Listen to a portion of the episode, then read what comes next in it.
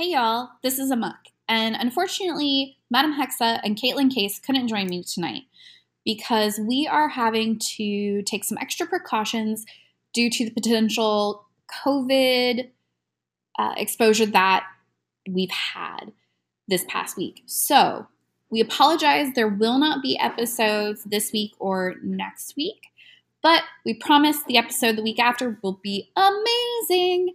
We hope that you are all staying safe, that you are getting vaccines if you are able to, and that you are having an amazing week.